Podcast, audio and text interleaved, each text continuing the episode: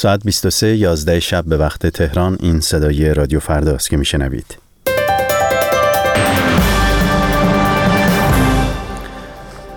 معاون وزیر نفت ایران از قطع سهمیه بنزین 700 تومانی خبر داد. عباس عراقچی پذیرش بازرسی از مراکز نظامی را تکذیب کرد. و وزیر دفاع آمریکا می‌گوید عقب نشینی ارتش عراق از رمادی نشانه بیمیلی آنها برای جنگیدن است. درود در شما شنوندگان گرامی شبتون بخیر رضا جمالی هستم. عباس کاظمی معاون وزیر نفت ایران از قطع سهمیه بنزین 700 تومانی خبر داد. آقای کاظمی که مدیر عامل شرکت ملی پالایش و پخش فراورده های نفتی است به خبرگزاری ایسنا گفته است که سهمیه های بنزین 700 تومانی که در ماهای قبل واریز شده فقط تا پایان شهریور ماه اعتبار خواهد داشت و از آن به بعد بنزین معمولی با قیمت تک نرخی هر لیتر یک هزار تومان به فروش می رسد. عباس کازمی قیمت تعیین شده برای بنزین سوپر را 1200 تومان و قیمت هر لیتر گازوئیل را 300 تومان اعلام کرد. عباس عراقچی معاون وزیر خارجه ایران و از اعضای تیم مذاکره کننده هسته‌ای تکذیب کرده که او گفته است بازرسی مدیریت شده از مراکز نظامی را پذیرفتند. خبرگزاری فارس به نقل از جواد کریمی قدوسی نماینده اصولگرا گزارش داده بود که آقای عراقچی در جلسه غیرعلنی صبح یکشنبه مجلس که محمد جواد ظریف وزیر خارجه هم در آن حضور داشته چنین صحبتی را کرده است. اشتون کارتر وزیر دفاع آمریکا عقب نشینی ارتش عراق را در مقابل گروه حکومت اسلامی یا داعش در رمادی نشانه بیمیلی آن برای جنگیدن دانست. وزیر دفاع آمریکا به شبکه خبری CNN گفت شمار نیروهای عراقی در رمادی بسیار بیشتر از تعداد گروه داعش بود اما عقب نشینی آنها نشان می دهد که تمایلی برای جنگیدن ندارند. اشتون کارتر افزود که آمریکا می تواند با در اختیار گذاشتن سلاح، حملات هوایی و آموزش به ارتش عراق در جنگ با گروه های جهادی کمک کند اما این نیروهای عراقی هستند که باید اراده خود را برای جنگیدن به خاطر کشورشان نشان دهند. شهر رمادی مرکز استان سنی نشین انبار در غرب عراق هفته پیش به دست گروه حکومت اسلامی افتاد. در خبر دیگر ژنرال کم جان کمپل فرمانده ناتو در افغانستان می‌گوید که گروه حکومت اسلامی در حال سربازگیری در این کشور است. ژنرال کمپل روز یکشنبه در کابل به خبرنگاران گفت بسیاری از کسانی که در حال حاضر در افغانستان خود را وابسته به داعش معرفی می کنند در واقع اعضای پیشین سابق طالبان هستند که با تغییر موضع قصد دارند توجه و منابع مالی را کسب کنند. گروه داعش حضور در افغانستان را تایید نکرده است اما نگرانی از تاخت و تاز این گروه به ویژه از چند ماه پیش به این سو که نظامیان ناتو از افغانستان خارج شدند بالا گرفته است. بنابر گزارش از یمن حملات هوایی ائتلاف منطقه‌ای بار دیگر از روز شنبه آغاز شده است. به گزارش خبرگزاری فرانسه هواپیماهای ائتلاف به رهبری عربستان انبارهای تسلیحاتی ها را در مناطقی از شمال پایتخت بمباران کردند. همزمان در جنوب یمن نیز درگیری میان شیعیان حوسی و مخالفانشان در چندین منطقه شدت یافته است. خبرگزاری فرانسه شمار قربانیان خشونت های 24 ساعته اخیر را در این کشور دهها کشته ذکر کرده است. در هفتادمین سالگرد جدایی دو کره گروهی سی نفره از زنان صلح طلب دنیا روز یکشنبه با سفری اتوبوسی از کره شمالی به کره جنوبی خواستار صلح و آشتی میان دو کشور شدند. اعضای این گروه که فعالان سرشناسی از 15 کشور مختلف از جمله دو برنده صلح نوبل هستند قصد داشتند در منطقه غیر نظامی میان دو کشور راهپیمایی کنند اما موفق به دریافت مجوز نشدند سفر این فعالان زن با این انتقاد روبرو شده بود که با اقدام خود نقض گسترده حقوق بشر در کره شمالی را تحت شعا قرار می دهند اما آنها در پاسخ گفتند زمانی می توان به حقوق بشر رسید که شرایطی عادی برقرار شود و کشوری از حالت جنگ خارج شود.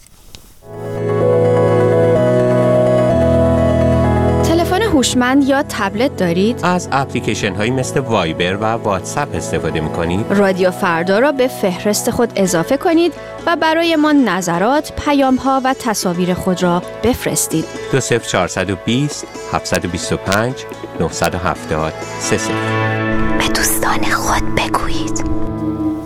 شنوندگان گرامی در اینجا این بخش خبری به پایان رسید برای دیدن خبرهای بیشتر هم می‌تونیم به وبسایت رادیو فردا سری بزنید و در ادامه از شما دعوت می کنم که شنونده برنامه هفتگی دات کام باشید. از همکارم حامد پارسی.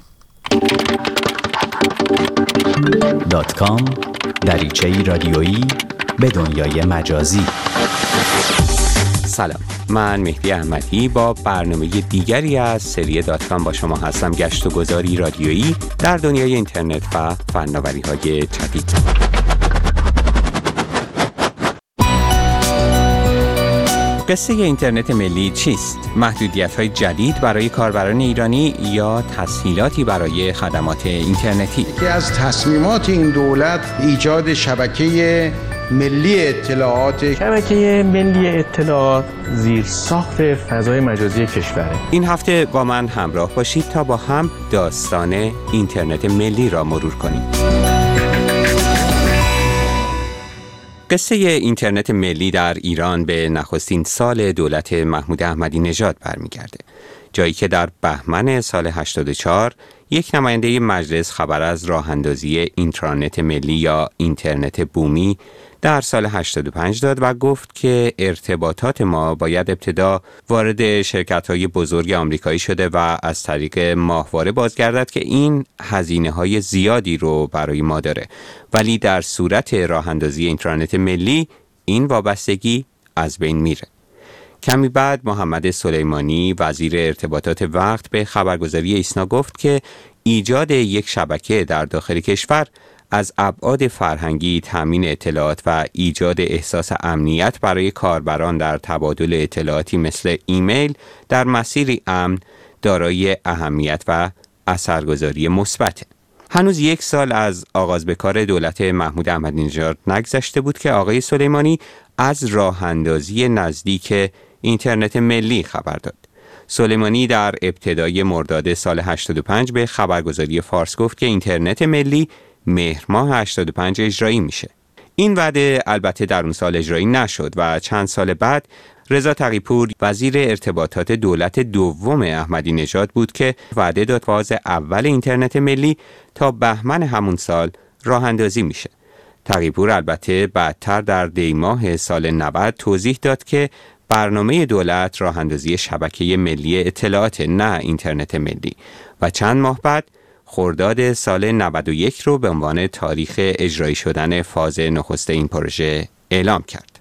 اما دولت جمهوری اسلامی چرا به دنبال اجرایی کردن اینترنت ملی یا شبکه ملی اطلاعات رضا تقیپور در مهر ماه 91 در سخنانی پیش از خطبه های نماز جمعه تهران دلایل پرداختن به اجرای شبکه ملی اطلاعات رو اینگونه تشریح می‌کنه.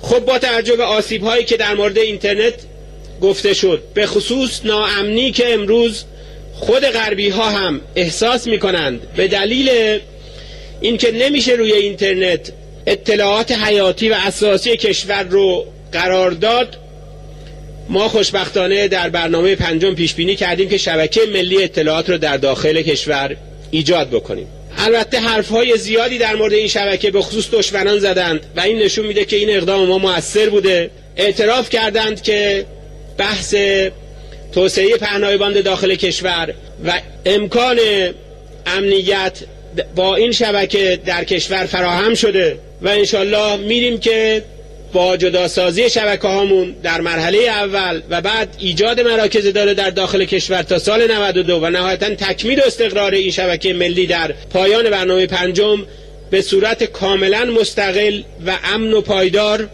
بتونیم انشالله مسائل ارتباطی داخل کشور رو مدیریت بکنیم. تاکید وزیر ارتباطات دولت محمود احمدی نژاد بر جداسازی شبکه ملی اطلاعات از اینترنت و مدیریت ارتباطات داخل کشور بر نگرانی ها در مورد افزایش کنترل دولتی و قطع ارتباط کاربران با شبکه جهانی اینترنت افزود. اما وعده راه اندازی شبکه ملی اطلاعات تا پایان دولت دهم هم محقق نشد و در تابستان 92 حسن روحانی و همکارانش دولت رو در دست گرفتن.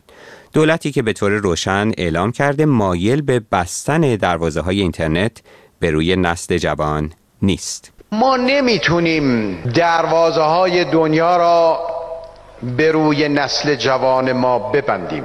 کسی که اینترنت را نداند و استفاده نکند دیگر در دنیای امروز او را نه عالم نمی‌خوانند حتی دانشجو هم نمی‌خوانند در این حال هم حسن روحانی و هم وزیر ارتباطاتش در کمتر از دو سالی که از آغاز به کار دولت یازدهم میگذره اعلام کردند که به گسترش اینترنت، افزایش پهنای باند و سرعت اینترنت و در عین حال اجرای شبکه ملی اطلاعات متحدند. حسن روحانی در یک کنفرانس خبری در سالگرد آغاز به کار دولتش اینطور می‌گوید. یکی از راه های پیشرفت علمی همطوری که شما اشاره کردید اینترنت پرسرعته شما اگه بخوای یک مقاله رو یا یک بخشی رو دانلود کنی بخوای مثلا ساعت ها بنشینی اونجا گاهی وقت آدم خوابش می‌بره پای اینترنت که نمیشه کار تحقیقی واقعا انجام داد. حتما مبنای این دولت به اضافه کردن پهنای باند هست. این تصمیم دولته. این گونه امور تصمیماتش در شورای عالی فناوری مجازی شورای عالی مجازی اتخاذ میشه و بنابراین در اونجا بحث خودش انجام می‌گیره. ممکنه مواردی باشه مورد بحث باشه. یکی از تصمیمات این دولت ایجاد شبکه ملی اطلاعات که در این زمینه قدم های اولیه برداشته بودجه لازم براش پیش بینی شده. انشاءالله دولت این کار رو خواهد کرد و اون وقت در اون شبکه ملی اطلاعات شما سرعت خیلی بیش از اون که امروز شاهدید شاهد خواهید بود. بنابراین تصمیم دولت بر ادامه این روند خواهد اما شورای عالی فضای مجازی نهادی که از سوی رهبر جمهوری اسلامی برای ساماندهی ها در حوزه اینترنت و دنیای مجازی تشکیل شده چه دیدگاهی رو دنبال می‌کنه؟ محمد حسن انتظاری دبیر شورای عالی فضای مجازی در یک گفتگوی تلویزیونی دیدگاه این نهاد رو اینگونه تشریح می‌کنه. ببینید شبکه ملی اطلاعات در واقع زیر, زیر ساخت فضای مجازی کشوره. همونطور که از کردم فضای مجازی تمام ابعاد زندگی ما رو منتها در حوزه فضای مجازی در بر می‌گیره. ابعاد اقتصادی اجتماعی فرهنگی و همه ابعادی که ما در زندگی معمولیمون داریم. و روی شبکه ملی اطلاعات قرار می‌گیره. خیلی طبیعیه که ما تمام اطلاعات زندگی داخلی کشور خودمون رو در خود کشورمون میزبانی کنیم. معنی شبکه ملی اطلاعات همینه. یعنی ما تمام اطلاعات مورد نیاز زندگی روزمرهمون رو به جای اینکه در خارج از کشور میزبانی بشه و ما اطلاعات خودمون رو در خارج میزبانی کنیم برای به دست آوردنش از اونجا اطلاعات وارد بشه نه.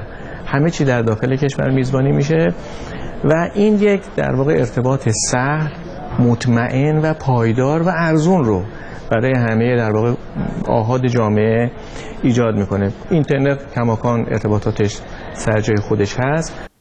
دولت بسترسازی برای این شبکه رو منوط به افزایش پهنای باند و سرعت اینترنت می‌دونه. اما مجلس در این زمینه با دولت همدل نیست و دولت رو متهم به بی برنامگی در این زمینه می‌کنه. منظور نمایندگان منتقد از پیوست فرهنگی چیه و آیا مجلس طرفدار محدودسازی دسترسی به اینترنت از طریق راه اندازی شبکه ملی اطلاعات یا تسهیل ارتباط کاربران داخلی؟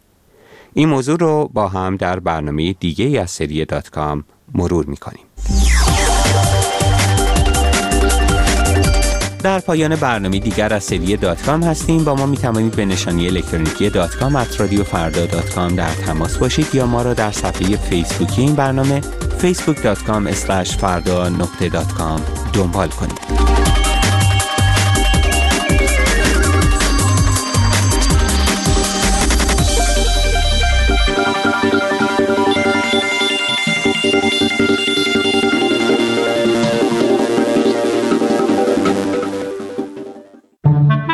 برانم که زندگی کنم. امروز هر روز.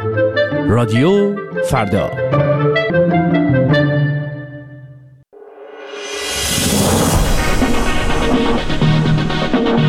درباره مطلبی که از رادیو فردا شنیدید نظری دارید سریعترین راه و آسانترین تماس ارسال یک پیامک است. دو صفر چهل و هشت هفتصد و نود و نه پانصد و نود و نه 860